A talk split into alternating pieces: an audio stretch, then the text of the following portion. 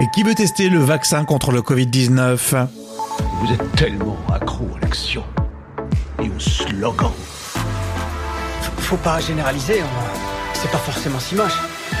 Soit on se prête au jeu, soit on prend la porte.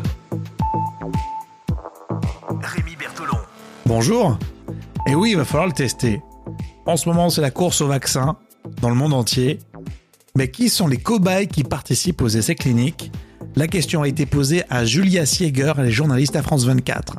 Toute personne peut se porter volontaire pour participer à un essai clinique, mais cela ne signifie pas qu'ils seront forcément intégrés. Est-ce qu'il y a un seul profil ou plusieurs profils? Chaque essai clinique a des, euh, des critères d'inclusion qui sont basés sur l'âge, sur le sexe, sur les antécédents médicaux ou encore sur le stade de la maladie.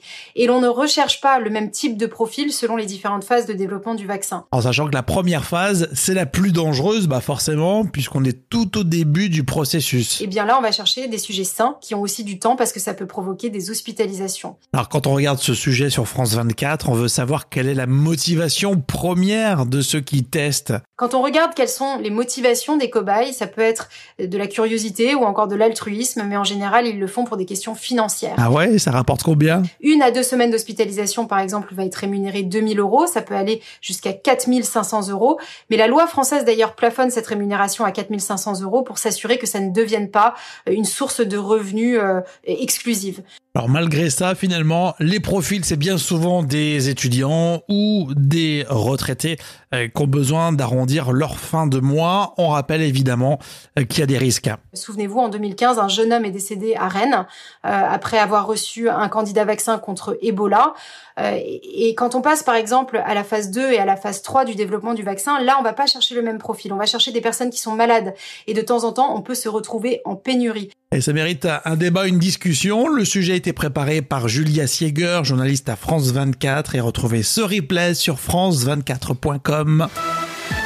Pour aller plus loin, imaginez en même temps dans les hôpitaux des malades du Covid-19 et de la grippe saisonnière. Ça serait forcément très compliqué.